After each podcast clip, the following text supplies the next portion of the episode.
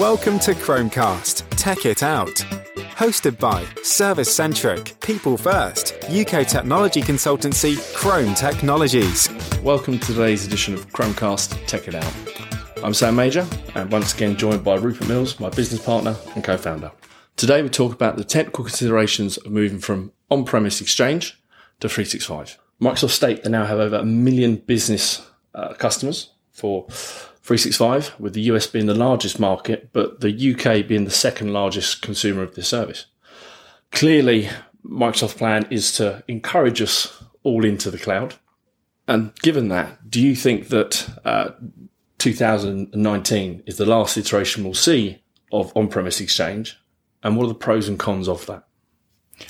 Honestly, no. Um, we were told that Exchange 2016 was going to be the last on premise exchange. Uh, then along came 2019. So I would I would suggest that we're likely to consider in the, uh, continue in the same vein. Um, exchange itself, I think, has been around for obviously since 1996, something like that. Um, and from that perspective, it's it's been a product that was one of Microsoft's leading products for years. They are without a doubt pushing everybody to Office 365. Makes total sense from their perspective, but there's always going to be those niche systems which you can't do it with. So we've got customers who are in very remote jungles, on small islands, etc., and the connectivity there for running an off for running a cloud-based service just isn't there. And I think probably what's happened is that the the people within Microsoft have realised that where you've got a large corporate who's going to have most of their people in Office 365, they need a hybrid environment because they need to be able to keep those few small people still in a remote location. So I doubt that it will be the last version.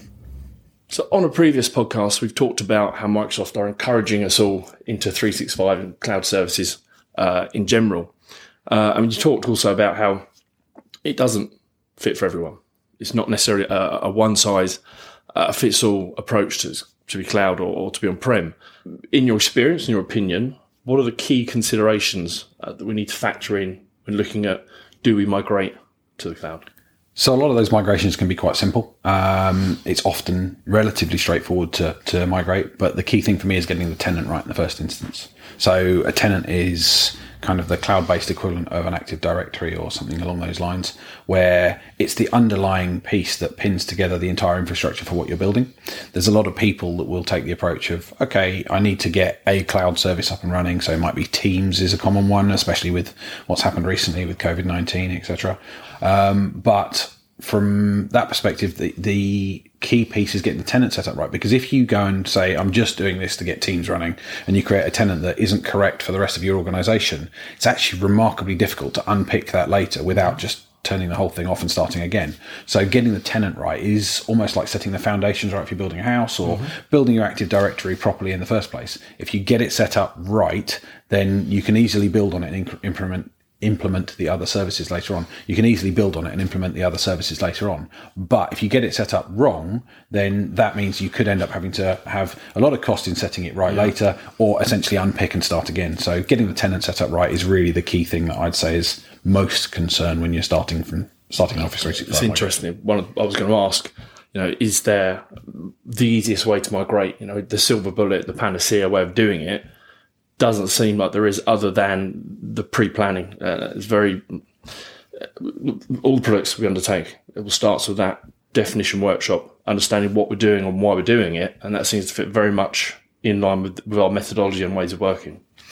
Yeah, I would say that that's that's definitely the case. You need to look at what the client is trying to achieve and how big they are um, in order to take the right approach for them. Some people they will will massively overblow it, and some people will underconsider what's going on. For me, there's kind of two approaches. There's either a big bang approach where you take everything and you push it all in in one go, or there's a stage migration approach. Up to about 50 people, you can take a big bang approach and just say, right, we're going to tell tell everybody emails down for the weekend. We'll migrate you over, and when you come back on Monday, you have a new system. We can set that up and get that moved over. You can handhold it through very quickly. If you are more than 50 users, then actually a stage migration approach where you have both systems living in coexistence for a while, you migrate a few users, you test it, etc., is probably a much more um, sensitive way to go about the migration. It's much more um, user friendly for those mm. end users. Yeah, no one likes change. yeah, no one likes change. exactly. But for me, the key point is that actually we've we've had clients with ten users who've said, right, I want to have migration workshops, and how we 10 users, we can do that in less than a day. Just let's yeah. move them all over and get them done. Uh, all of that time that you spend planning is probably more time than it's going to take to do the whole migration. Yeah. Whereas we've had customers with five, 600 users, maybe a thousand users who've said, oh, this is easy. We'll just turn on Office 365. And if they don't get the tenant set right properly in the first case, they don't get the coexistence right, and they try and do it in a big bang, trying to migrate 500 users worth of email over a weekend is challenging. Um, so so there's there's the two different approaches, and really it's about choosing the right one for the business, and then working through with the client what else there is that intertwines with the existing mail system. And with the event of multi-device environments now being uh, incredibly common, so smartphones, iPads, tablets, gosh, everything. You know, everyone's walking around with a plethora of devices on us. Um, how does this affect how we plan migrations and what impact can that have? So you need to consider mail access from any device. Um, obviously, as you say, people were historically you'd sit down at your PC, use your email, and that was how you migrated. Now you've got your mobile, you've got whatever other devices, you've got other systems linked in, and you need to plan that. So for us, it can be a question of looking at pushing out configs to devices, what kind of mobile device management do you have in place. There's other things like the Outlook client on your desktop. So the later versions of Exchange require a minimum level of Outlook in order to operate. So for example, we've seen clients where they've got very old versions of Office still within their environment. They've said, oh yeah, we're going to migrate to 365, pushed up to 365, and then gone, hang on a minute, none of my Outlook users will connect anymore. Uh, well, no, because you've got a very yeah. old version of Office, and so taking all of those things and pointing them out up front can save the the pain of trying to solve them on the day later on. Um, but it, it's one of those that actually you need to take a look at all the possible connections into your Exchange server environment mm-hmm. and how those connections are going to migrate. So it's um, it's important to do your homework. It's back to the pre-planning. Back to the pre-planning. Absolutely. So as a business, we've undertaken some small ones, but also some very large uh, migrations. You know, including uh, up to 150,000 mailboxes plus. Um, when planning enterprise scale migrations, what lessons have we learned?